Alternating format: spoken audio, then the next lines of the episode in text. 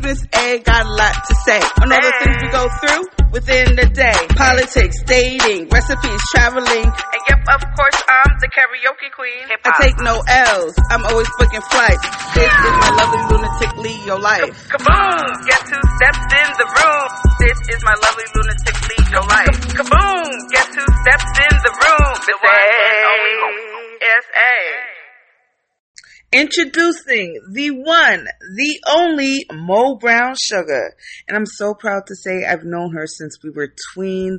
This girl is the dopest. She's the bombest. She's doing it all. I can't wait for you guys to hear what she's done. Stay tuned for Mo Brown Sugar, y'all. Actress, dancer, manager, you name it. Mo Brown Sugar. Yes. Welcome to my lovely lunatic Leo life with the one and only Miss A. And I got my childhood friend. Hey, girl. Hi. Mo Brown.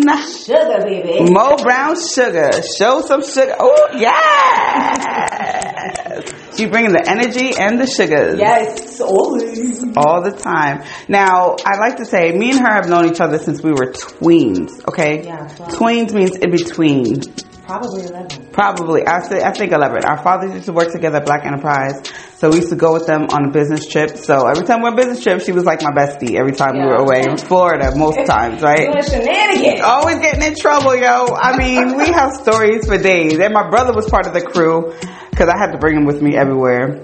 But I don't think your brother and sister were always with us. It was my brother always seemed to have to be there. Like, I always had to go with him. Well, he's only like, well, how many years younger? He's 3 years younger than me. My siblings are like 6 and 9. Okay, that's why. Yeah. So we used to get in trouble. We crashed a golf cart on a golf course in Miami or Florida. We was making phone calls to New York. And I remember back in the day, making calls over the state lines was like $1,000, all right? Yeah. Girl, I ordered breakfast for $40. My father still never let me forget it. Me and my brother, the youngest child, ordering $40 breakfast. Now it's nothing. We can order $40 breakfasts, but yeah. So we've gotten into it when we were young, and then as we grew up, like I think we were like 19. That was the last time we stopped traveling with them because I remember we were in Miami at 19 with my cousin Charles and my brother. I remember that. So. That was it, and she's been doing her thing. We used to go to entrepreneur conferences, and she took a lot from it because she is an entrepreneur herself. Me, on the other hand, I wasn't really paying attention. I fall asleep in class. I was not beat, but now look who's winning and who's not, okay? You're winning. I'm on your show. Right. Hey. And she got a lot to say. I got a lot to say. But I ain't making money like, shoot, not yet. Put it into existence. It's coming. The show, this is like, I received it. It just started. Right? We're only in the 7th episode. It just started. It's coming. But we're going to talk about everything you've been doing. We got to give you your flowers because you are so dope. You got a lot going on. You have web series. You are managing artists. You are a choreographer, an actress, a dancer. What am I missing? Sugar Productions has been in full effect. She has her own production company. Film and entertainment company, yes. It has been a lot. You are doing so well. And, I'm not going to put you on blast. But for somebody who's dope as hell, has a dope personality, is funny and hilarious, and is so confident on stage, you seem scary a little bit to show your talent. Like what? Right here, right now? No, not now. On social media. I'm not going to get into it, but you know what I'm talking about. Like, you need to stop thinking and just do it. Post all the shit that you're doing on social media. Like, brag about it, show off. Like, it's not even showing off because you're not doing it maliciously. You're just proud of what you do, and you need to showcase it. Everybody needs to see how you are and what you're doing because you are doing phenomenally great. Like, I'm so proud of you. I'm so happy to say I know Mo Brown Sugar, okay? Thank you. No, I really appreciate it, and I'm receiving it. I am. Good. Full throttle. Good. I do think that for me, I've never been, I've never been like a bragger or anything like that. So, I don't know. Sometimes I feel like, okay, I could be doing the most because I'm not quiet. Right. I feel like she's not quiet. And she's extra. Can you turn it down like 10? No. If anyone tells you to turn it down, you tell them to go away. And turn it up a notch. Right. If they say turn it down, turn it up 2 notches. Yeah. Mm-hmm. 3.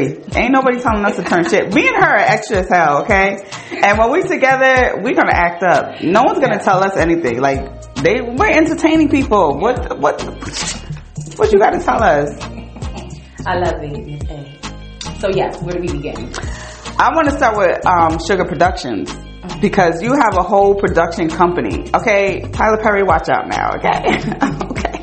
You got a whole production company with web series, and what else? You do commercials, you do voiceovers, like everything I wanted to do, you've been doing. You know what I mean? And so I just want people to know, like, more. We're going to promote everything you're doing, first of all. So let's talk about Sugar Productions. Yes. Well, Sugar Productions is a film and entertainment company founded in 2010. In 2008, I'll say, that's when the stock market crashed. I remember I'd come off tour with the Classical Theatre of Harlem, and I was doing, promotional modeling, brand ambassador stuff, And I remember standing in front of, like, one of the luxury cars that we were promoting, and I just saw everybody coming out with their ties. Like, it was just disheveled or whatever you call it. And I was like, what's going on? The stock market crash. I'm like, oh, wow. I'm on Young Street. Right. I'm on Wall Street. This is crazy. And then Broadway shows shut down. Damn. And then theater companies were shutting down, and movies weren't doing as well. And so a lot of my friends ended up without jobs, without opportunities. And I was like, how can I be of service? How can I use my skill set to create opportunities for people? Mm-hmm. And I did a silent film with an old friend of mine, and we called it an experimental short. And it won a film festival. Wow. As a director. And I was like, wow. What am I doing? For real. So I just decided to get the LLC going, and then I started doing corporate videos for New York City bridges and tunnels and all of that. And I was like, oh, you're smart. Wow. Like, you're smart. Like, you're not a dumb dancer. You're not a dumb performer. Like, you got this. And since then, we kept winning film festivals and doing all kinds of stuff, and I just kept going. Wow. Real? So that's how it started, just because people needed it. Yeah. And you just kept going. That's amazing. That's so dope to know that it's like you contributed to the fuckery that was the stock market crash. You probably, did you hire some of your friends that were, not hired, but did they help you with your production? Yes. I had friends and I had some family. I actually had a family member that told me that I shouldn't call it Sugar Productions because it's urban and no white people are going to want to work with me. Mm. So then I hired all white people. Yes! I hired all white people. And after experiencing it, I was like, hey, I got to help my people. Come on over. And so now, we have everyone. We have Asians. We have Indians, we have everything. Wow. Yeah, like even from Prague, you name it, we have. And you have fans all over the world. You have a fan specifically in Japan, Korea. Yo, you got fans all over the world. They know who Sugar Production is. They know who Mo Brown Sugar is. Like, come on, this is huge. And you're on my show. You guys, there's going to be a lot of this fake crying and hugging and kissing today, okay? So just get used to it. I'm so excited that you actually came all the way from Brooklyn to come all the way over here. It wasn't easy. It wasn't. It's not bad. It's not. It's pretty easy. Yeah. So, you warm? I am warm, but I had a sip of wine. So yes. Unwind. Oh, whoa. Oh, wow, wine. Yeah. Oh, okay. Now, also, we want to talk about... Okay, so, I should have done my research, but I know it, so it's like, the name... Right. Yeah. So, your showcase that you used to do with... My Check Wednesday. She used to have a showcase. It was like once a month or every Wednesday. Right. So my Check Wednesdays we did once a month. Mm-hmm. The show is actually we are working on bringing it back. Oh, nice! DJ Spinfo now has his own lounge, so oh, dope! So that's where you can do it. Yeah. So my Check Wednesdays, mastering individual creativity. We had artists from all over the place come to perform. Live bands, singers, dancers, comedians. Mm. It was amazing. We were the top show in New York City, and yeah. I have to clap because to be an African American woman working with two males in a male dominated industry of course was extremely difficult. Like, you know, and you have the masculine, I'll say masculine energy, or just like the alpha male. Mm-hmm. So to have to be able to speak up as a person that's like 5'2", 5'3".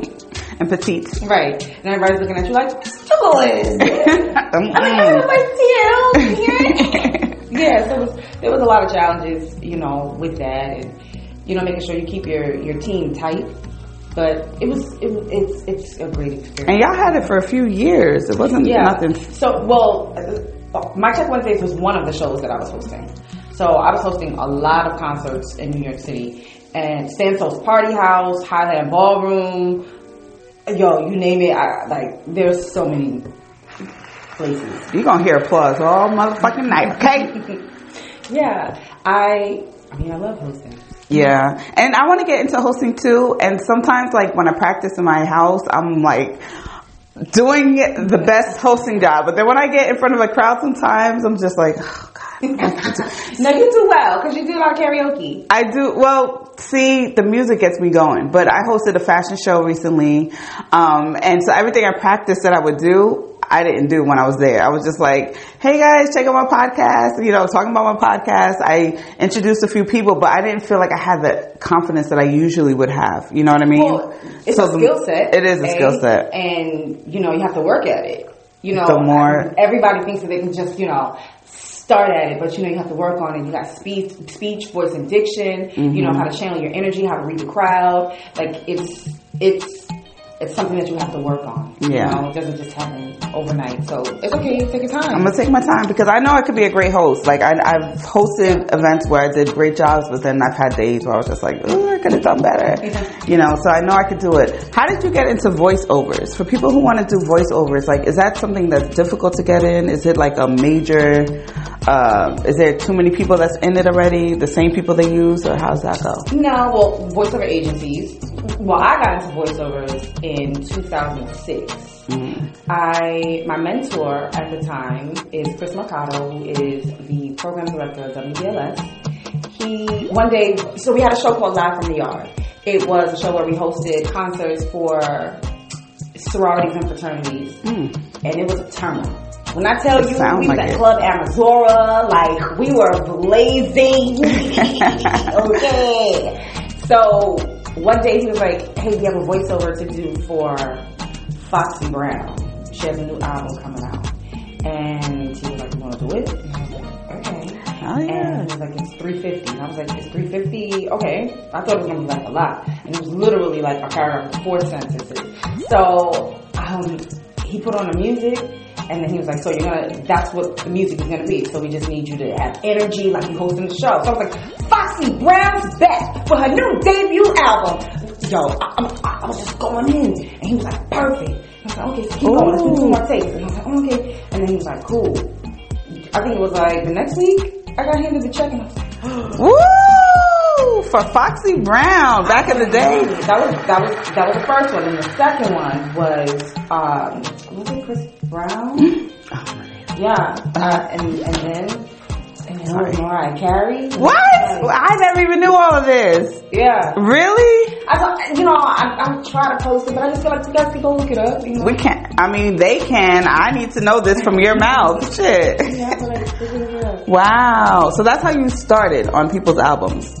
Right, because I was in radio, so I was on BCAT, which is the Brooklyn Community Access Television, which is now called Brick Arts Media. So that's the local station in Brooklyn. Okay. And just doing, you know, the radio there and making sure I saved all of my radio shows. Wow. And I used to go back and listen to myself and, you know, study. How can I sound better? And I don't mean better as in, you know, how some people compare themselves, but how can I sound more engaging?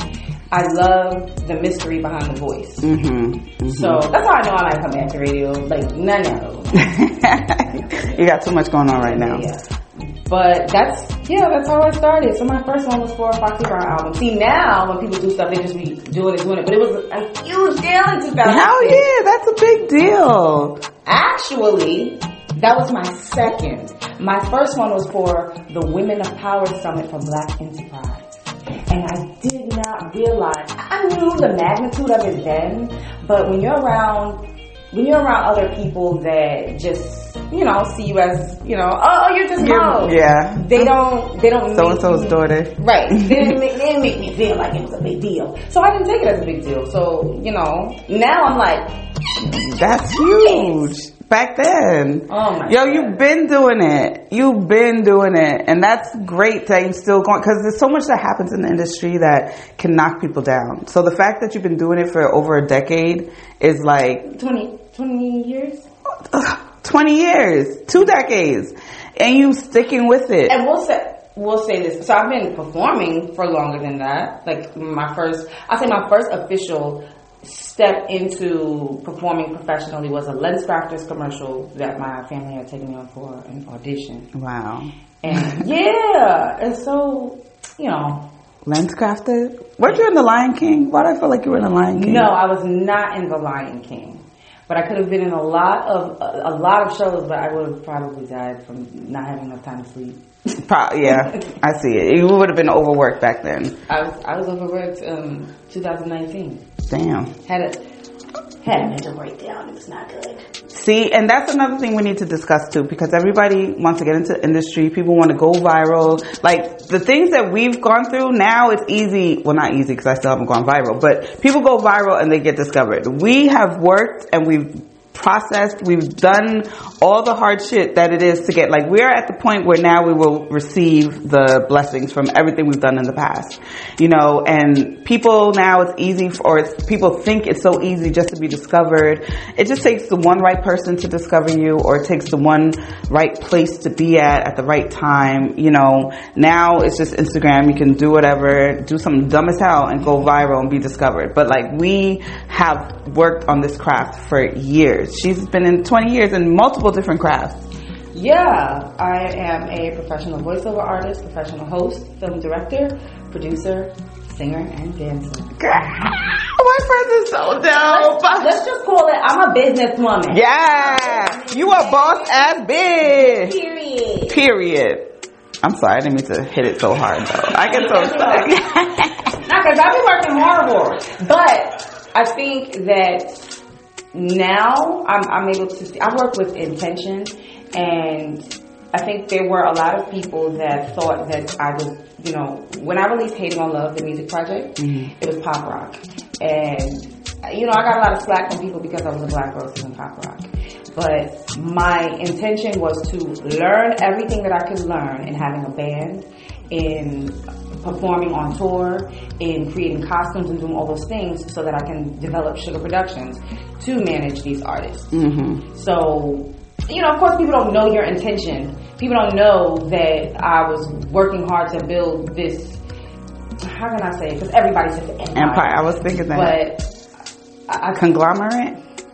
Amazingness, just amazingness. You know, from more than just me being in front of the camera, because although I love being in front of the camera, there's just something magical about me being able to capture someone else. So behind the scenes, I like to bring out the best in people. I don't know, I just love it. I just love it. That's your so it's like, you know, your purpose in life. Do you feel like that's your purpose, to help people find their happiness on camera, or is it for you to be on the camera? Like, what do you feel like now? I feel like I'm just living throughout my heart. I don't I don't know, I stopped putting labels on those things. Okay. And I just literally do what I feel. That's good. What makes you happy. And it makes other people happy. That's how you know you have a pure heart. When you're doing something that makes you feel good and makes other people feel good, you're not doing it maliciously. You're doing it even to help others, and it makes you feel good. That's beautiful. Like, I think I'm getting emotional because, you know, when you do interviews or just talk to other people, I never pull back who I am, but I feel like there are certain things that you can talk about that you stop yourself from talking about. So to be able to have you go full throttle and, you know, talk about everything, it is emotional. So when you think about all the things that I've gone through to get here, it's really, I'm mad that I'm crying right now. Don't be mad, girl. Let it out. So bad, it's happy tears. It's not good. Yeah. It's not sad tears. Right. We had sad tears earlier. We ain't doing that today. Yeah, see, we're not t-shirt. Playing the harp for you. I don't have my tissue. Oh man. Okay. I'll just use my denim. You take that up. Well, no, I'm glad that you're being open and transparent because, you know, sometimes people don't know what it really takes and how much of a toll it takes on people. So I'm glad that this is happy tears that you're crying, but you've been through a lot. Like, doing this, you lose friends, you lose family. Like, honestly, I've been doing radio for almost 20 years and not once has my father really supported it because I never got paid. He listened to this episode. He needs to, but he doesn't. It's because I don't get paid for it. So he always thought I was wasting my time. You know, my mom, she always would listen. You know, even if it was something she didn't want to hear, she might preach about it, but she would always listen when she can. My cousin Charles, he listens as much as he can. My brother, sometimes I know he's busy, but I know he has other things to do. But sometimes it's still not the full support. My father, I mean, one time he's like, "Why should I listen? You don't even get paid for it." And it's like, I've been doing it free for so long and I feel like my time is coming now, but it's just like, I never had the support, but I always had it in my heart to do it. So it's like, I never cared that he didn't I mean, it hurt me sometimes. So she was the intern on the Wendy Williams show, right? And you've had it in your heart. Like, when that happened, were they supportive of you then? No, my mom was. She was like, you know what? My mom didn't want me working for Wendy in the first place. She was like, she's so evil and she's treating you this way. But now this woman, my mother, was watching Wendy's show like every day, telling me what happened. I'm like, Ma, you are not supposed to be watching her show. Okay, I don't want to hear what she's talking about. Well, she's doing it. I was like, all right, whatever. I let her have it. But, you know, like when that happened to me, my mother was pissed. Like, she was mad as hell when Wendy talked her shit about me on the air. But your name came up like a lot. It did come up a lot. And you know what's crazy? Back then I didn't realize it because I was interning for her and babysitting her son and tutoring for her. That's why I thought she would bring me on. But I know now that she probably saw something in me and she might have felt threatened because actually Trev Hollywood was her engineer or producer. He produced my first air check, what do you call it? Radio demos. Okay. He produced my first air check and I feel like she heard it. Even though this shit was crap. It was my first air check. It was terrible. I feel like she heard it and after she heard it, that's when she started treating me like shit. So I feel like she might have saw potential in me before I even saw potential in me, you know? This is Wendy. I was happy to work for her. I was happy to take the shit that she put me through. But the final straw was her talking her shit, saying she's gonna have me blacklisted from radio. She said, spread lies saying I tried to sleep with Charlemagne. Wait, hold on. I can't do this with Charlemagne. I did a play with Charlemagne, so. You did? Hi, Charlemagne. Charlemagne, no, I'm trying to get in touch with Charlemagne. Like, Charlemagne, you know she did me dirty. You need to help me out. Charlemagne, I've been tagging him on all my podcasts. Like, he's just busy. He's very busy. I know. I know. My dad was actually on his show twice, like in 2020. Yeah, we did. Ain't supposed to die after that. It was Melissa Ford's play. Okay. So Melissa Ford produced a play for vixens who committed suicide when the rainbow was alive. Wow, I never heard of that. Yeah, we did the play. After I look, should we keep going? I know. I was like, what's this noise? So I played a prostitute on tour, and man, I would suck my finger good. I made a spray on the stage. stuff, all that stuff. And so they asked me to do the Vixen's play, and I did the Vixen's play. Another person who did it, so it was Melissa Ford, Charlemagne. Well, Okima Timor is a producer too. She did it the year after I did it. But there were so many beautiful women that was a part of the play. And Charlemagne is a good actor. I never knew he acted. Is a good actor. I never knew that. People don't know that, but he's a good actor. Wow. So Charlemagne, what's up, yo? Charlemagne did this play right after he left the Wendy show. So this was like 2009, I think. All right. Yeah. Wow. See, it's 6 degrees of separation. Like, Charlemagne, I don't know. It was so long ago. This was like 2005, 2006. But he would know who I am, maybe if he saw me. Yeah, sure. I remember one time he said I was one cheeseburger away from being. Stop it! We cannot do this. I was like, Charlemagne, really? No. No, I wasn't mad. I thought it was funny, but he did talk his shit about me or whatever. But I remember I've been tagging him on my podcast, right? So one of the Facebook messages I saw in 2010, I hit him up to come out to karaoke with me. He was like, okay, I'm going to check it out. Of course, he didn't come. But that was like the last correspondence I had with him in 2010. Yeah, I know for sure that he was working and going to, you know, that was right before 105. Yeah. So... Yeah, he's busy. I know he got a lot going on. But Charlemagne, you didn't forget who Adrian is. I wasn't Miss A back then. I was Adrian Okoye. Miss A is who I am now. So run me, because if you started the rumor about me and Wendy, you owe me something. Okay. Oh my God. The producer of the she's at Essence now, but one of the producers, her name is Taryn. Yasmin Ramos. She was Wendy's producer for 10 years. She's one of my close friends. So. She might not have been there when I was there, though, because I don't remember. No. I knew Taryn. This was 10th year. Okay, so with her TV or bring the chair in here. Oh.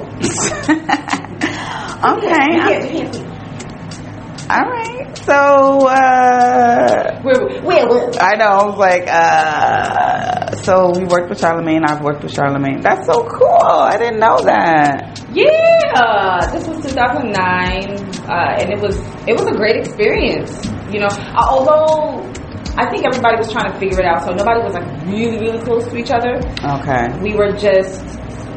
We were passionate about the craft. Okay, we're living in a time right now where there's not much passion. It's more for likes and more for people to just want to be known or loved. Yeah.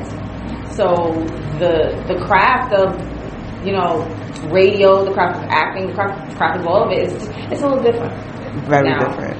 I think that's why it's important for me as a performance coach and with Sugar Productions to really do artist development. Mm-hmm. A lot of these artists are not developed in the right ways. And I'll use this as an example. If they're in a show and the show doesn't go as they like, the depression and suicide rate is through the roof. Really? Oh my God. Damn. If they don't do well on a show, if somebody doesn't like it, they think they're the most horrible person. And it's like, when did we get here? Soft as hell. Right. Damn. So, and it's a lot of work, It does take a lot of work. I think because people are so used to seeing people do things on social media and it looks so easy, and so they don't know what really goes behind the hard work of honing your craft. Right. There's hours of, rehearsals, and then rest is just as important. No one's really taught me how to rest. Like you said, you went through a lot health-wise because you were always on the go. Like, do you want to talk about it? Are you... Okay, so... Dope. Well, first we'll talk about the actual mental breakdown listen, it can happen to anybody. It can happen to anybody. And I'm not saying, because thank God I don't have mental health issues. I was saddened because I was overworking myself, and then one day I looked at my walls and I had nothing on my walls, and I had all of these playbills and all of these programs and the shows that I've done, and they were locked in a bin in the back of my closet. And I had to ask myself, why do I have these things locked in the back of my closet? Mm-hmm. Well, because I had, we'll say, family members or friends, because they don't feel like you are, Denzel or whoever they, which these people are like 20 years older than you. That's crazy. Because they feel like you're not there, that you ain't shit. And that's not what it is. That's so messed up, y'all. So when I started taking out all this stuff, I was like, why did I do this to myself? I've been asking God for so much. Been asking God, give me this, give me that, give me that.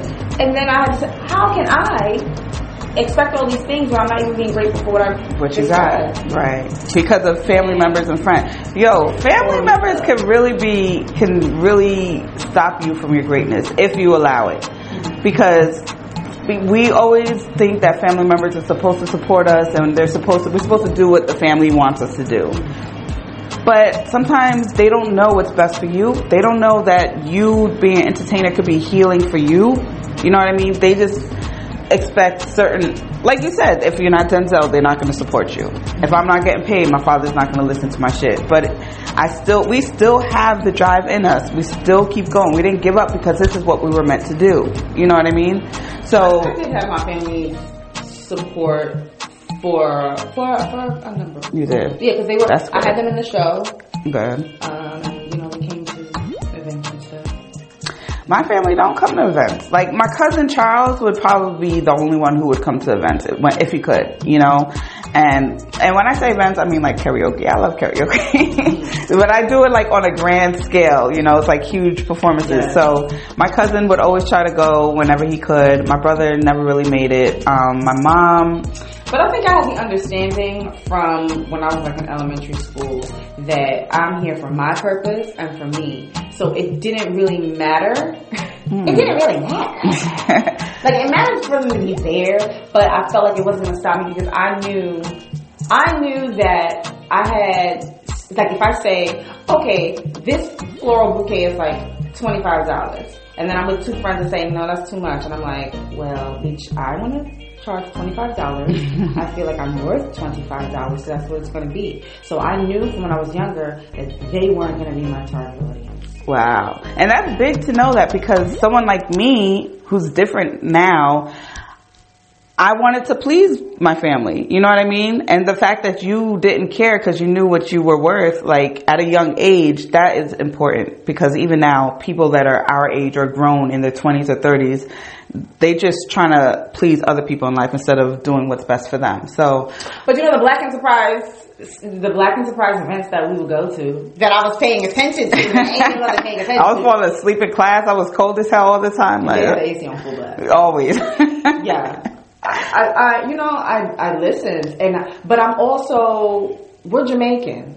So coming from the soil of Jamaica, you know, where you have to build a roof and, you know, you're washing yourself outside and experiencing that. And then coming to the States and seeing meat packaged in, you know, a wrap.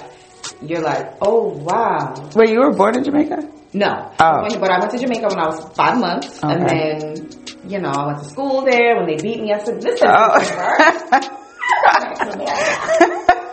not doing this. Nope. You got beat in Jamaica. The lady told me to say my alphabet. I will never forget it. St. Mary Elementary. Ooh. Right? Primary school. That's what we call it. St. Mary Primary. The teacher said, say your alphabet. And I was like, no, like, you know, I'm trying to be old. I was 5, like, bitch, no. Let's say your alphabet. And I didn't want to. I'm sure that, you know, the kids started snickering because I didn't have a hardcore Jamaican accent. Mm-hmm. So she kept telling me to say it. And when I was like, no, she got to switch and hit me. Yo, I ran out of school, ran down the hill, ran down the road. I'm not doing that. I knew from when I was 5, I'm not no punk. Like, this is not happening. Like, wait, you ran away from school? I did. I never went back. My grandma didn't know how to go there. Oh, so your grandma didn't beat you when you got home? Definitely. I ran into the house. Oh, my goodness. The dogs were barking. Come on, grandma, daddy. Come on, grandma, daddy. I was like, oh, my God. I'm 5 years old. I'm not going to beat you. I'm like, you're going to beat me. I came out. I got beat, but she never let me go back. Well, that's good. At least she didn't force. At least she didn't get beat and get forced to go back to school and get beat again. But, you know, I think my grandmother knew that I was a strong one. I think she knew.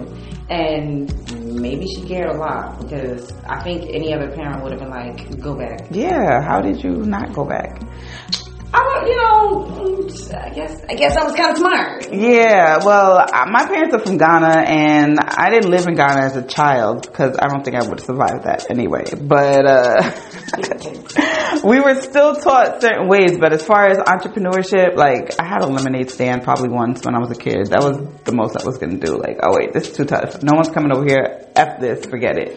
F this and my lemonade. Like, that was it. I never really cared to have my own business. I didn't know what I wanted to do. It wasn't until college that I decided to do radio. So it was like I didn't know. I knew I wanted to be in the entertainment somehow, but I just didn't see how being an entrepreneur would help me in the entertainment business. But now... Well, that's interesting. I knew that I wanted to be bossy when we went to those events, and they were in red carpet. It was red carpet, and I was taking pictures.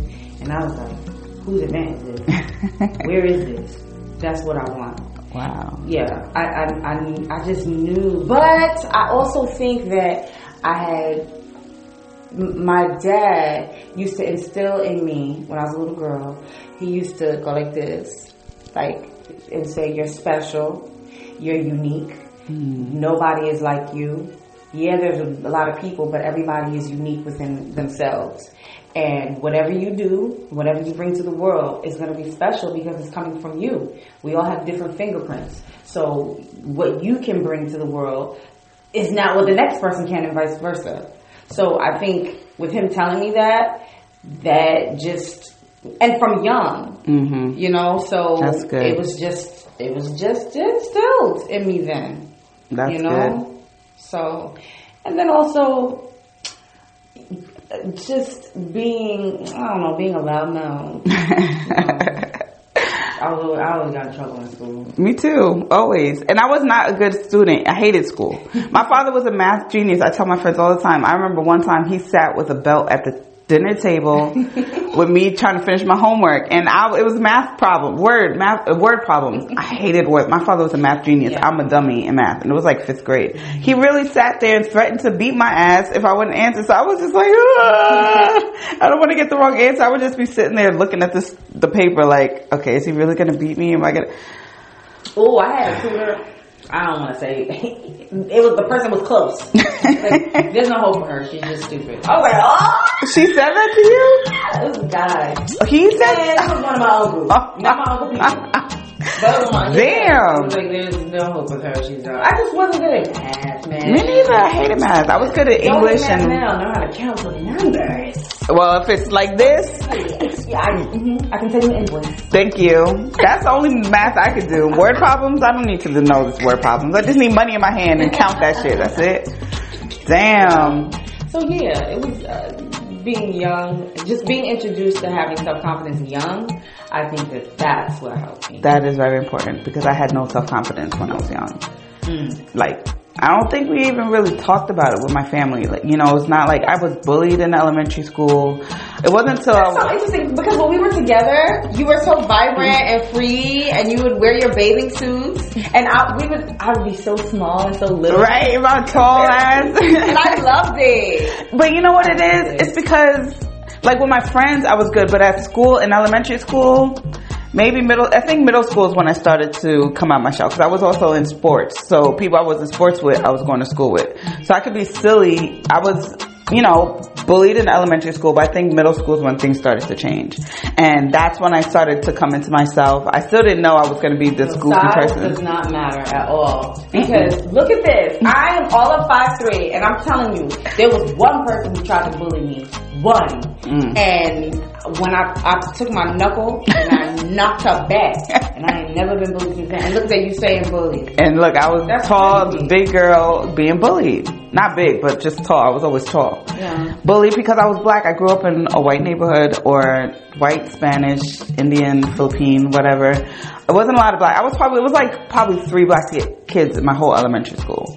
So I remember in 3rd grade, I was called corroded. I didn't even know what the hell corroded is. How did they know what corroded is? But I was called that. Like, I was called all types of stuff because I was black. So I used to grow up thinking I was black and I was ugly. I used to want my name to be Tiffany, you know? Yeah, girl.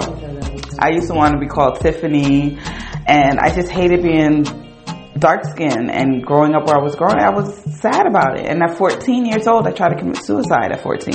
But that, not because of that. I was starting to get a little popular, but it was because I felt like I would never have a boyfriend. I always liked the white boys. The white boys never liked me back. You know what I'm saying? They never liked me back. Like, no boys liked me. It wasn't until I was 16 I had my first boyfriend, and he was Spanish. And he loved me, actually. Like, that was my first love, but I was, girl, I don't think I had a good childhood. So for me to be the way I am now and extra and loving myself, this is why when people say I'm conceited, I'm like, you don't know what it took for me to get here. So if you call me conceited, I don't care. I feel like maybe it's something you're working on yourself that you wish you were conceited like me. But now it's like I have every right to feel the way I do about myself because I used to hate myself growing up, you know. So I'm glad that you grew up with confidence and you were, you know, like your parents instilled in you. I also feel like I had no choice though, because my parents were corporate. Mm-hmm. So it was like, if you're gonna go, like, I used to have conversations with myself like, you're gonna have to be a hustler because your parents are not going to provide for you. Mm. I remember I worked at it was an entertainment law firm. I remember it was Faith Evans, lawyer. Oh my God, Londell. It was L. Londell McMillan PC. He was a PC. That was L. Londell McMillan PC. He was one of the top entertainment lawyers. And I was 18, and I had just graduated. Actually, I just graduated, and my dad was like, "You're gonna work at the entertainment law firm." And I was like, "Okay." Wow. Going in there in my suit. My first day, I called him and I was like, "Daddy, this is not gonna work." Like I told him, and he was like, "All right, we're gonna figure something out." That's all he said. And from then, any little job that I could do, I did. I swear to God, I bagged Legos. It's in actually season 1 of Mo Brown's Bodegas. I bagged Legos. I sold chocolates. I was a brand ambassador. So wait, you didn't want to work at the law firm because it was the working for somebody else, or it was the way they were treating you, or what? It was just real corporate. Yeah, you wasn't with it. Stuffy. Mm. So you would have rather do the other stuff you were doing instead of being? Yeah, because I was a choreographer. I was a choreographer, and I was like, this is what I love to do. Like, I love choreographing and producing. Like, I love putting stuff together. And when I was teaching at the Jackie Robinson Center, I was thinking to myself, corporate or dance. And then when you have families that are corporate that tell you that there's no money in art, there's no money in this, you sort of set your brain and say, okay, if they don't think I'm going to make money in this, how can I make them believers? Or I'm just going to have to do me and figure it out. Wow, that's big. Yeah, I didn't. The only person that was in entertainment was my aunt, and she was dancing, and that was it. Mm. So I knew when I was younger that I was going to have to make a way for myself. I never thought, like, my father, now that I think about it, I guess we were, like, babied, or I didn't think I would struggle growing up. You know what I mean? Like, I thought I would be fine, and you know what I mean? Like, I would. You know. It's the opposite. It's the opposite. I didn't. Like, girl, you on your own? Oh shoot! Damn. What you mean you don't have tuition for me? See, and my dad paid my tuition, and what I do, I fucked up. I wasn't going to classes. I got dropped like a zero. Wow. Yeah. I had to figure it out. I had gotten sick my freshman year in college. And this is not to bash, it's not to bash him. My dad, of course not. I think what happened was my ex-boyfriend bought me a rabbit, like a pet rabbit. And I didn't know that I was allergic to the pet. So I kept having, like, all these allergies. And then, my mom had a carpet, so my hair was getting stuck. Oh. So I go to the doctor, and they give me amoxicillin or penicillin. I didn't know I was allergic to penicillin. Oh, my God. So when I had this crazy breakout, I was missing so many days of my second semester of my freshman year. And my dad said, I'll pay your tuition if you have a GPA over 2.5. And it was a 2.3. And He stopped paying for my tuition. Damn. And I had to figure my shit out. So I worked 2 jobs. And I went to school taking 23 credits. I would never advise that for anyone. Yeah, that's a lot. I would never advise anyone to do that. I've been overworking myself from day one. And I would never advise anybody to do that. Mm-mm. See, and I don't know if it's laziness with me, but it's like I've vowed to never overwork myself for anybody or even anything or even myself, because I feel like rest is so important and you need that mindset. If you overwork yourself, you have no health and you can't do anything. And then all that hard work you're doing could go to waste because you could end up in the hospital or dead from overworking yourself. So you're not going to enjoy the fruits of your labor. And that's exactly what happened. See? And you've learned to slow down and take care of yourself first. This is why I didn't want to ask you to do my website, because I'm like, you have a lot on your plate already. And I know we discussed the website for me, but I was like, you already have a lot on your plate. I don't want to add to it, you know what I mean? And I didn't know what I wanted really either. But I also feel like you probably don't know what you want, because, well, when you got to meet the right people, because they can show you examples of what you want, or they can pull out things from you so that your mind can focus on or get to what it is that you want. So even if I'm not actually doing it, I feel like the platform that you have here can help people. And that's, I'm big on mentorship. I'm big on, bringing out the best in people. Mm-hmm. So if I can't do it, I'm going to say I can't do it. I'm going to say no. Like, I have no problem with saying no. Okay. That's good. No problem with saying no. The people pleaser has left the business. Applaud that. We're not doing that shit. No. It is a thing of the past. But yeah, you shouldn't have said it on your show. Just to let you know. You're professional. What's up? And what I say? No, to do the website. And oh. Yeah. Are you going to edit this? Yeah. Oh, okay. So I can take that out. Yeah. Talk on. I hope I don't forget. I'm not going to forget. I'm going to remind her. Yes, please. Yeah. So I got to cut all this shit out. All right, back to... Don't cut it out. Don't cut it out. It's fine. No, you can leave it.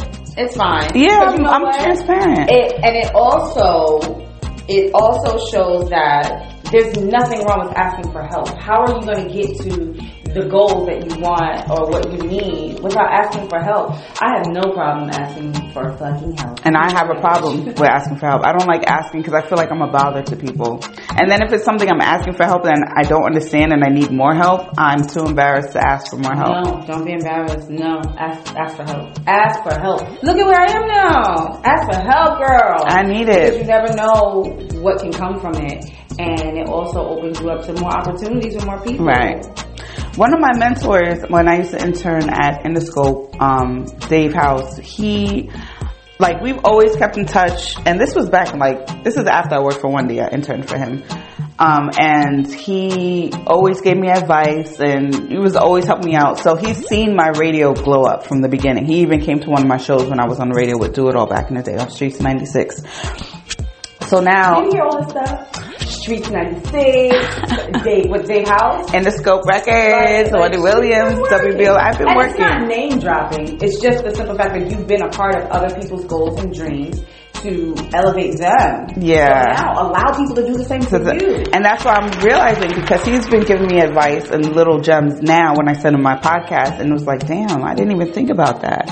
You've been telling me, even the girl who's doing my website, there were certain things that I didn't think about as far as advertising and everything like that. She was like, no, we couldn't do this so we could get you money. I was like, damn, I didn't even think about it. She's coming up with ideas that I didn't even think of. She was thinking bigger for me than I was thinking for myself.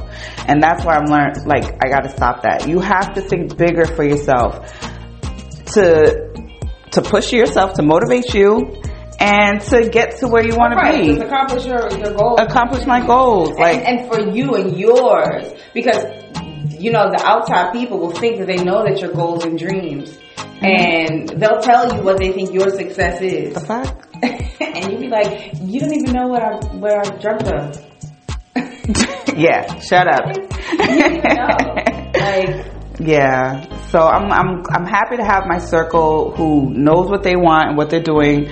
I'm happy to have my friends and close friends to me that have dreams and goals and aspirations, because we all will help each other out somehow. You know what I mean? It might not be in the same field, or it could be in the same field. I'm so grateful to have you. and show me the way, because you've been in this industry for years, and I feel, even though I've been doing radio for years, I haven't really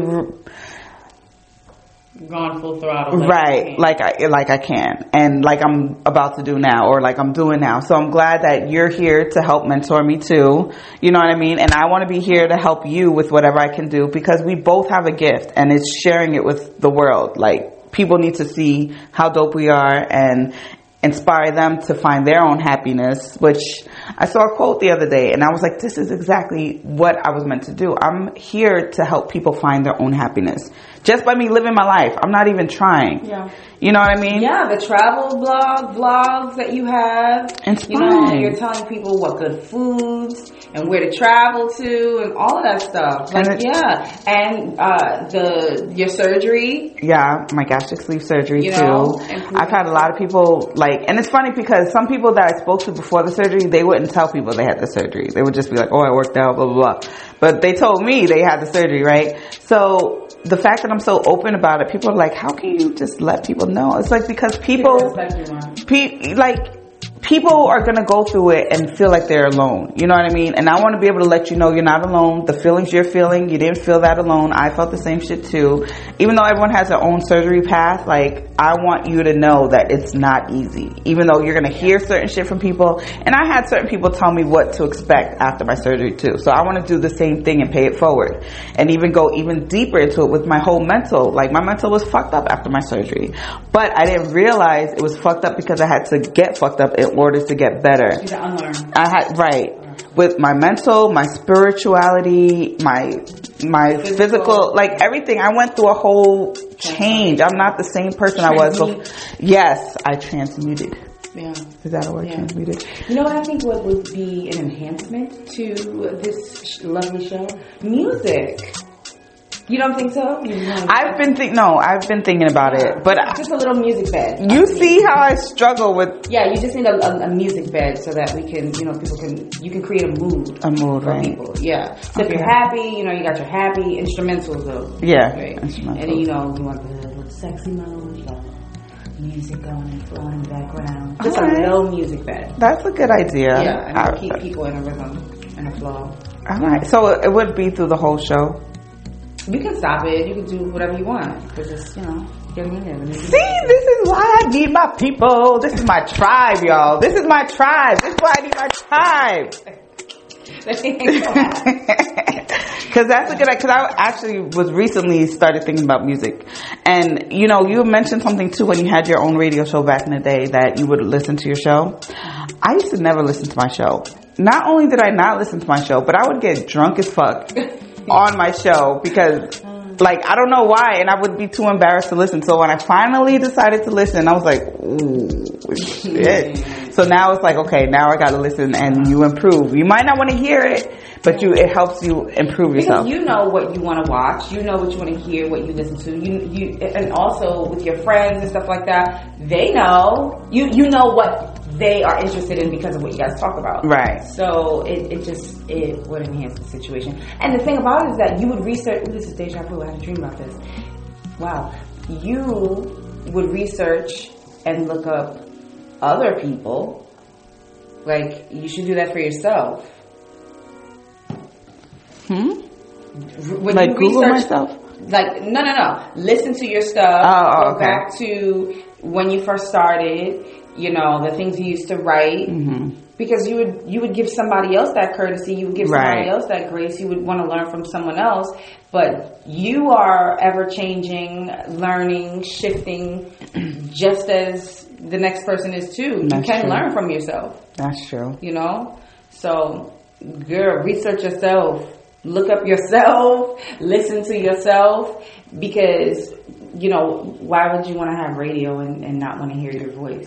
I know. Isn't that weird? Like, I hated my voice. Like, there's a lot of people. Even when I'm out with my friends and we're out having a good time, I'm the loudest person you'll hear in the video. And every time I hear, I'm like, yo, I hate my fucking voice. But I've been told so many times, like, you have a great radio voice. Like, your voice is good. And I'm like, really? I hate my voice. But I just like to talk. I love my voice, baby. As you should. I mean, I would love it if I was if I had voiceover. I want to get into the voiceover game too. I love it. I think. I don't know. No. I want to get into it. I do. I just got to love my voice in order to do it. Mm-hmm. And that's it. Or, I mean, yes, that too. But you can also understand that it is, like when you think about commercials, the voice is enticing. The voice makes the person want to, like the consumer wants to buy something. Right. Like, you know, you have to write down words and what the words can bring out or what the words can do. So it's just a matter of how you can manipulate, right, you know, bend and move and shape things. True. Does it make sense? Yes. Okay. It makes a lot of sense. I got it. I got it, girl. Yeah. Yeah. You know, I recently, I haven't posted a picture or anything yet. I just had a show that I hosted on Saturday. It was called On Your Toes Dance Show. And the stage was freaking huge. And I had on these high heels. I don't even know how. You always seem to wear high heels. I do because I'm short. And when I go on the stage, I command attention. Right. Without even saying anything. True. And that's, I actually got that from performing in Ain't Supposed to Die of Natural Death with Melvin Van Peebles. Rest in peace. He passed away in January, I think it was. He was the first black film director on Broadway, and it was an amazing experience. I didn't know that when we first started, and then when I started learning about the history, I was like, oh my God, I'm going to be just like this man. I'm going to do it. I'm going to carry the torch. Oh my God. Aww. So anyway, I was making a point. I didn't want to get emotional. Oh, don't do it. I was making a point. I forgot my point. Damn. No, your point. What were we talking about before that? You said. Yeah, take a sip. That might help you remember. That'll help you remember, girl. No, you brought that up for a reason. Because what did I say? What did I just? I said, oh my God, it had something to do with the show, something happening after. I'll remember because it's important and it'll come back. But you had a show on Saturday that you hosted and choreographed. Oh, right. But I made a reference. Oh, yes, I got it. It wearing the shoes and how to command attention with your confidence without even speaking words. So... And like I said, how can I, being that I'm not going to be dancing hardcore on this specific show, what can I say? I'm going to wear these gold shoes. And as soon as I walk on stage, I'm like, whoa! Like, yes! Your shoe game is tight though, Bo. I'm not going to lie, your shoe game is tight. Thanks. Mm-hmm. What I get that? No, because I remember somebody said, this was some stupid hoe. She was like, the first thing I look at is a man's shoes. And I was like, what? What do you mean? I've heard that before. But then I was like, yeah, I just like to have nice shoes. Because you can wear something basic, but if you have on nice shoes, it don't even matter. Right. That's so true. It doesn't even matter. That's so true. I was gonna walk here and wear this dress with some ugly ass sneakers, and I was just like, no, you can wear too sneakers. Cool. No, but it was. I didn't think so. I'm like, people are going to be looking at me like, look at her. If you would have had like a purple sneaker or a pink sneaker. It would have been white or black. No. That's all I had. I just didn't want to walk outside because I was cold. So that's why I took a lift and wore my sandals because I'm like, I'm not going to walk out with black and white sneakers in this dress. Like, no. It's all in how you do it. It's all, because I wore a leopard shirt and fatigue pants. I thought it looked so weird, but I was like, no, it's cute. There's no rules. Not anymore. No, people wear polka dots and stripes now. Remember back in the day, they're like, you can't do that? I know. I don't like that together. Yeah, I don't either. But, people do it and look good. But I know I used to not match when I was a kid, and now it's acceptable to not be able to match. So, like. I just had bad makeup. Which is weird, because I'm doing everybody else's makeup, man. But I don't know. It's weird. At least you got to wear makeup. I wasn't allowed to wear makeup. Shit. Even lipstick I wasn't allowed. I'm like, Mom, please. I went to performing arts high school, and everybody, like, all the wonderful white girls, they were wearing their makeup, and they had their straight hair and stuff, and I was kind of like, okay, let me... But see, I thought I was Spanish. I was like, oh, God, me too, girl. The gold lipstick inside. Oh, dear. Some absolutely red. I'm trying. You know, some rice and beans, some arroz con pollo. I don't like arroz con pollo. You're Jamaican, and we're just... Please. Stay in your lane. Stay in your lane. Damn, they can't accept you. Like, what if you wanted to be Dominican that day? Right. I was a big hip hop head and Jamaican music, and that was it. DMX was my man. Oh. Yeah, not on me like that, but you know. I know, of course, yeah. Obviously. You know, it's so bad that I, even now to this day, don't listen to African music. And really? Yeah, so I was at my friend's house, who I love, and he doesn't love me back, but one day he'll be mine, and he just didn't get it. So we was at his house, and he has this card game that's so fun, and it's like a music game where it says, like, for instance, it'll say, Tims and hoodies, what artists in the 90s, something like that. So we were playing a game. So one of it says to play Afrobeats, right? I love Afrobeats. You would be so disappointed what happened. Oh. It was me and his two brothers that he was asking us. And so when you get the song that you have in mind, you say you have it. Whoever has it first, they play the music. And then the judge judges all three people, like which one's the best song that they chose, right? Me, I chose a Beyonce song from her Lion King album, right? His brother almost chose the same thing. He chose a different song. I mean, that's Afrobeats. It is Afrobeats, but it's fucking Beyonce. But then he was like, no, he was like, right. So he was like, no, you all failed. So he was like, you got one more chance. Do you know his brother played the Lion King song?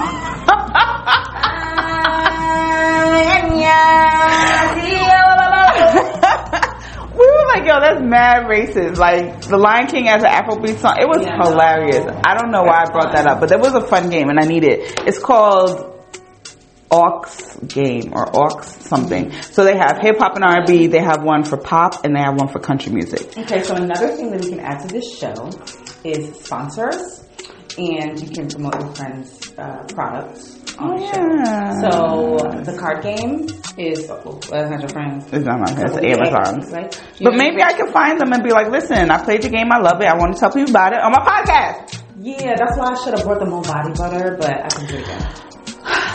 Right. Oh, that's right. You do have your duh. We're not talking about you. Let's talk about your Mo Body Found. You got that. You got hair oil, beard oil, like.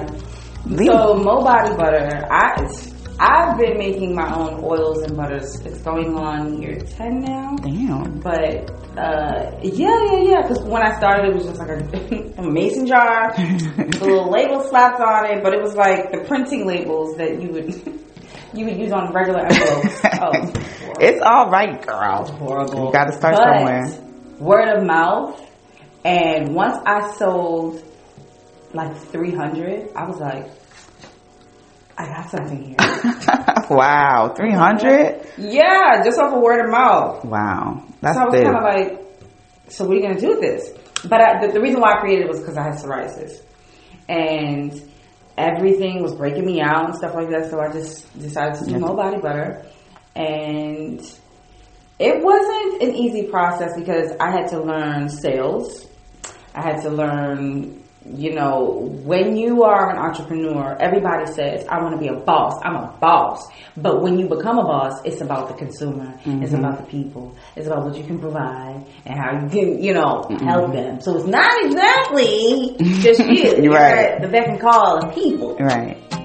But it was interesting experimenting because, you know, there's a formula. You know, you can't just put the oils in the container and then sell it. Like, you know, I mean, great to some people do, but no, because if it sits in the sun, then you'll see separation. If you get a drop of water in it, then it can get mold. Right. Like, there's so many things that can go into it that I had to learn with trial and error, you know?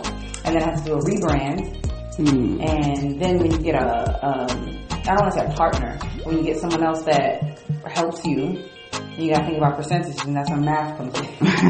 Damn. Yeah. So being an entrepreneur is not for the weak. It's not easy. Like, it's not for the weak. And I wouldn't tease anyone or, you know, make anybody feel less than, because it's work.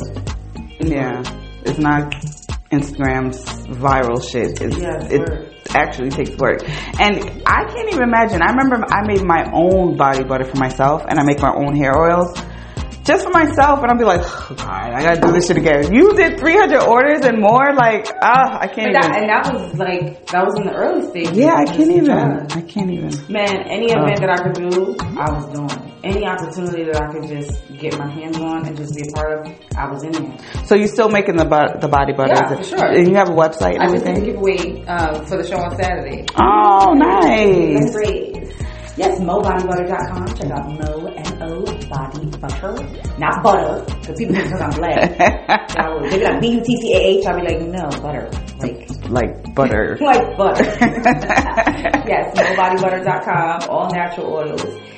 We have beard oil, body butter, body oils. I am going to be introducing a lock oil and a stimulator, because a lot of people keep asking me how to grow their ears. Well, my locks, I haven't really, I thought my oils was doing good, but they've been, look, it's been a lot of these. A lot of people don't have locks that watch your show. Maybe they do, maybe they don't. Oh, they can't.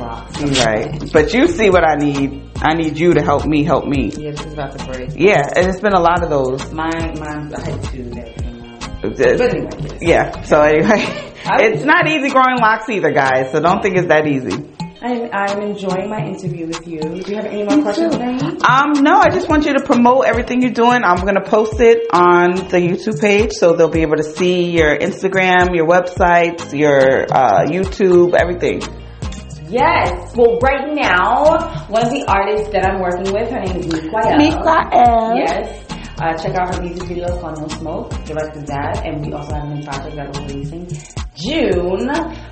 With her, it's a new song. It's called "You Know My Body." I'm very excited about that. And she's 24-year-old Audie. She is such a cutie pie. Yeah, she is.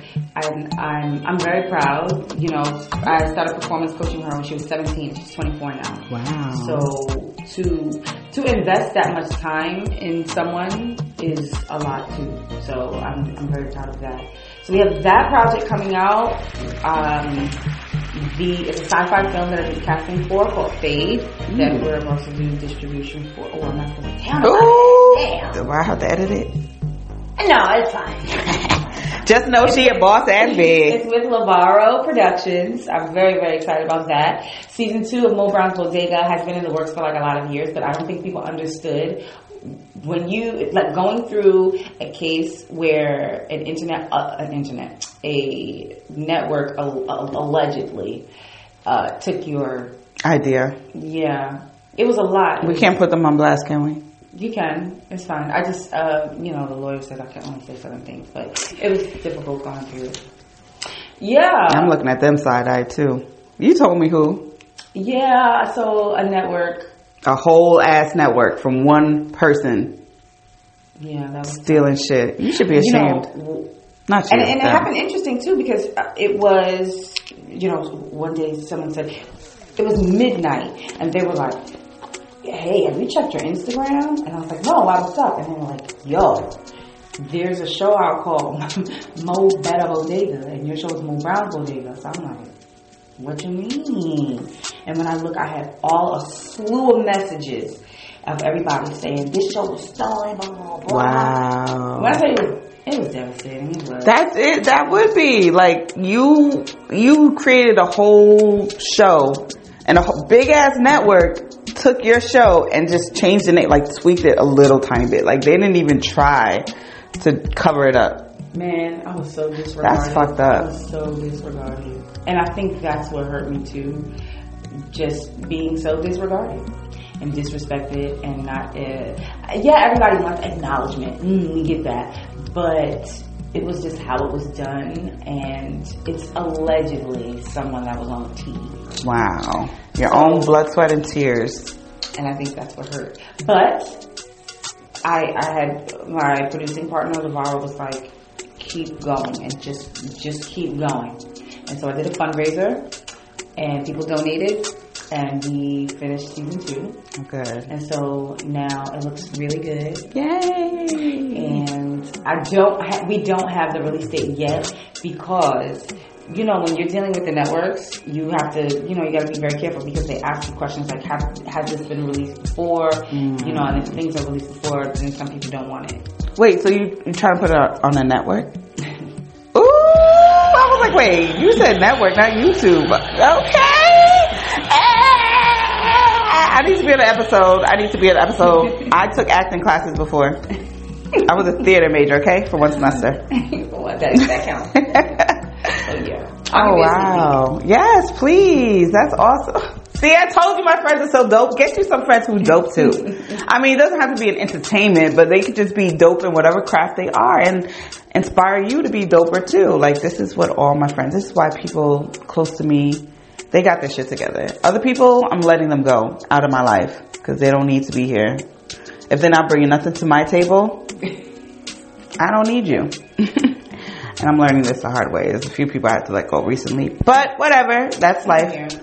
It's important because it will drain you and you won't have energy right. There's a lot of energy vampires, and I've been dealing with that my whole life, and it's just now that I'm realizing that I was allowing these people to suck my energy out of me. Yeah, they suck me dry. They do. They love being around you because you make them feel so good or so special. You make them feel whatever, but once they get that feeling, it's like they don't need you no more. And I'm done with being that type of person. Like, you're not just going to use me and throw me away. No siree, no you not. I got feelings. Shit. Yeah. So there is two questions that you want to ask out of anything and everything. I'm being open. You can catch me there while I'm open. Oh, because I be closing. I don't have myself open like that anymore. So you said I can ask you two questions. Yeah. Any type. Yeah, they can be personal. They can be, don't do no stupid nuts. We'll say three to make it even. Three? It can be anything. Okay, two. I don't want to think. I don't. Damn, you put me on the spot of my own show. All right. Mm-hmm. The first thing came is sexual, though. Like, I don't know if I'm. It's you hot. I don't know why it's like sexual. My last guest, we talked about threesomes, which is coming out tomorrow. And so that's what's on my mind, threesomes. Well, you did experience the ayahuasca and opening up of your soul and the things that you desire and want. And so, of course, you want to. And when you come into yourself, you got a new body and everything. You end up feeling sexy. You end up feeling sexy. You know? I mean, I've never had a threesome because I'm ready to kill a motherfucker. I ain't shit. You know, excuse my language. Never? No. Don't knock it till you try. I've had all types of threesomes. And let me tell you, when I say all types, use your imagination. Like, there's only three types of threesomes you can have, really. So that means you like pleasure. That means that you like being pleased. And having fun. So do you like being the pleaser? Yeah, sometimes. See? I can be a little selfish though. I ain't gonna lie. But if I'm having a good time and everyone's like, I don't mind pleasing. I also think that I've never went into it hardcore because I did have, well, not to switch it to be all serious and stuff, but I always had like uterine issues when I was young. Okay. So I would like have my cycle for like 9 days, and I was like 12. I remember. And I remember you used to have issues with your period, like you had heavy periods early. Because I think I was 12 when I got mine. I remember you used to have issues with your period. Yeah, that makes me emotional because whenever I talk about it or bring it up, like I had a guy who was like, we've been friends since we were 14. And when I first had the fibroid issue, he was like, yeah, when we were in school, you used to be vomiting so hard in the bathroom from pain. Yo, it's not that I blocked it out. But when you go through it for so long, you kind of like, what? Damn. So as you're saying that, I'm like, wow. And because of that, my whole sex life changed. So it never made me want to have threesomes. And also feeling like because I was in pain, I didn't have the right tools to be a pleaser to someone. Got it. Does that make sense? Mm-hmm. So when you go through that much, you just think, well, I can't really please the person as much as they need, so I'm trying to be by myself. Damn. I mean, I'm not, but yeah, that's interesting. So I think it didn't make me want to do that. But now that I am improving and I'm getting, I say more sexual, I do feel like that you have to be very careful about who you're having sex with. Yeah. These guys will pump their traumas in your vagina, energy exchanging, in your stomach, in your belly, in your body, and you try to figure out why you feel so crazy. But I'm missing all of that in you. Yeah, it's now that I'm getting older, I'm realizing how important or special sex is. Like, not to sound like a prude or cornball, but it's like you, all these energies that you're splitting with people, you don't know what type of lifestyle they have or what they've been through. And, you know, when I was in college, honey, I lived, okay? When I was in college, let's just say my numbers went up, and I was always feeling. You my dad, yes. You had every right to be mad and take me out of college. You knew your daughter before I did, because y'all had me on lockdown when I was grown up. So when I was free, I was fucking free, okay? So it was just like, now it's like, I was wondering why I always felt like crazy after dealing with somebody, you know, after a little bit of time. Now it's like I'm keeping it more sacred. You know what I mean? Like, I'm not trying to just sex anybody. Like, it's even not sad to say, but sometimes it's like I might go back to someone just so I don't, because I already know them. Like, I don't want to add on to my. Oh no, you can't. That's terrible. I know. No. But now it's even to the point where if I have one partner for the year, I'm fine. Like, you know, like, okay. Back then, God. There's so many people that would love to be in the studio space that would love to help me. Every Tuesday? Yes! Do they want to contribute to the fee? No. You're going to work for free, but you can pay too. Let me stop. My dumb ass probably would have did that back in the day. You know how many times I did shit for free back in the day? Yeah. And been on radio stations and had parties for that radio station and had to pay to get, like... So you telling me I can't go for free and I'm a host on your radio station? Yeah. You know, that... Oh, I can't talk about it. So I've done voiceovers for really big concerts and festivals, and they only pay like $175. My rate doesn't even start at $175. But I took it because, you know... You were right. It's about the opportunity. That's like me working with Wendy. I would babysit for the whole weekend, and she would pay me $80. And I'm like, I'm just happy to be here. Girl, in trouble. No, I could tell you. Not saying nothing bad about her. I'm not saying nothing bad. I'm just talking about how she treated me. And people take clips. Like, it may not be now. Oh, true. And add it and flip it. And be like, Mother, I said, no, I didn't say shit. Stop me. I am the one. Fuck you, Wendy. No, I go organize. No. You sour or no?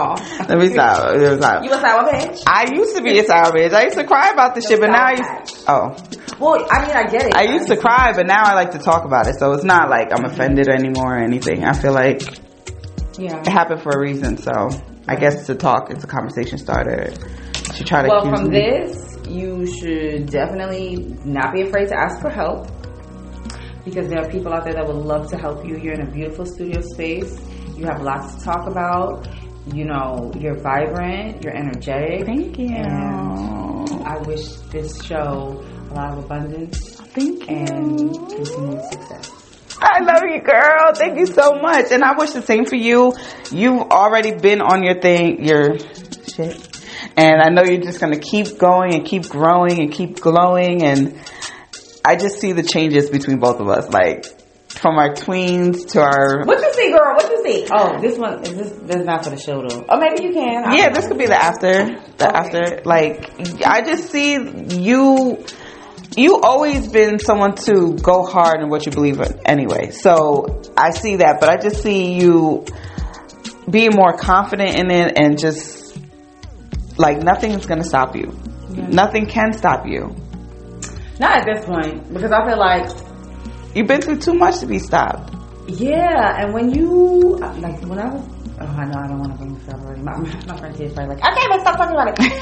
But it was such a life changing moment when I was like hemorrhaging and having clots, because I was like, okay, so if you die right now, what would you feel proud that you left the world with? And I don't mean proud as in like just the idea of success, but like, do you feel peaceful enough inside of your heart that you've done everything that you could do from the inside and what you give out? You know, I was having those real talks with myself, you know, and I made a decision that I was gonna just go hard and live as happy as I can, and that's that. Because even you could be You could be a millionaire and be unhappy. Yeah. And I say that because something so small as, say you need $500 for your shoot. And you get the $500 and then you're not happy. But you got the money to finish your shoot and you're like, oh shoot, I might be sad about something else. Mm-hmm. I thought that thing was going to make me happy. And no, that's not it. So I made a decision that I was going to do the things that I wanted to do. And that's it. Good. And be more healthy and get your rest in when you need it. Yeah, and don't be trying to overdo yourself. Like, yo, I used to say I sleep when I die. Until I almost died, I was like, ooh, you know what, girl? I think I'm sorry. Right. I gave you the wrong info. I'm never going to say that again, and I'm never going to say that again. Mm-mm. So rest is just as important as the active in your life. Because if you don't rest, you're not rejuvenated, you don't have energy, you're mumbling and stumbling, you can't think straight, and eat.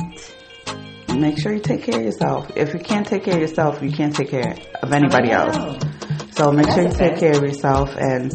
you know, get your rest when you need it. And I mean, of course, work hard in your goals and what you want to do, but that's why you need a tribe to help. Like she said, I shouldn't be afraid to ask for help.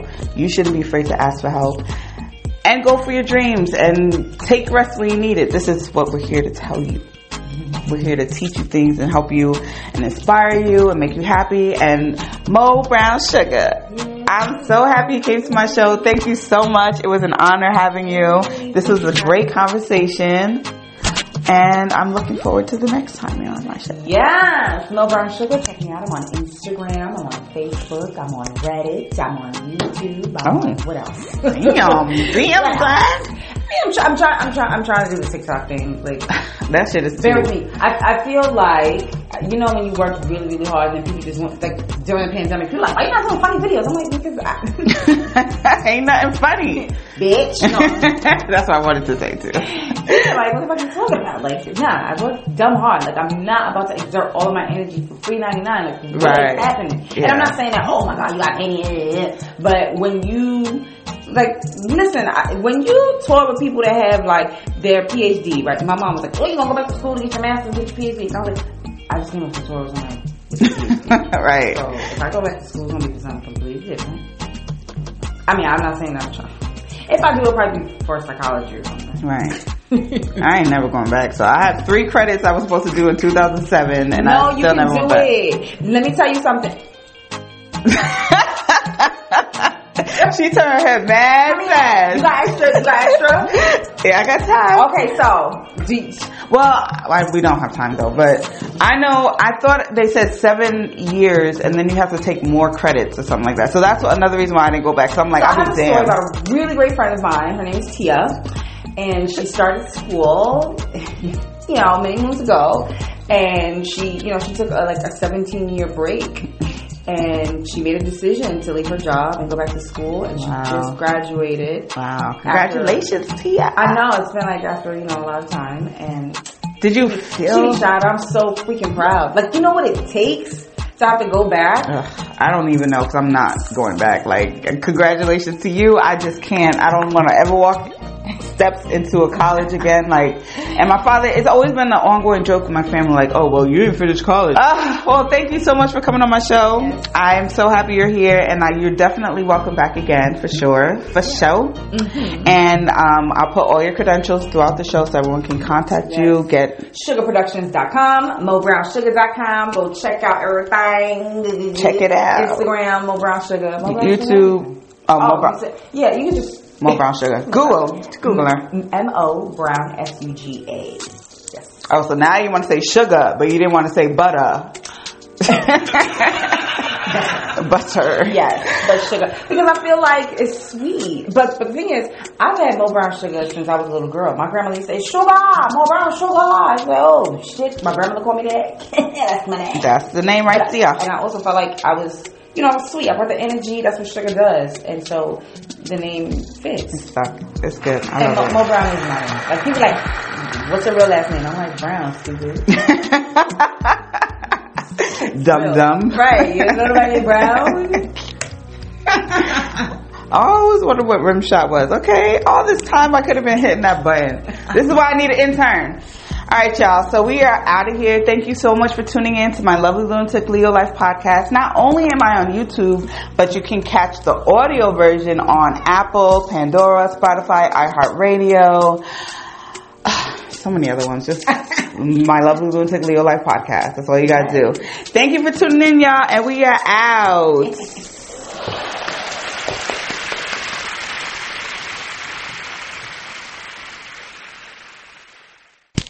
Don't ask questions, we conversate.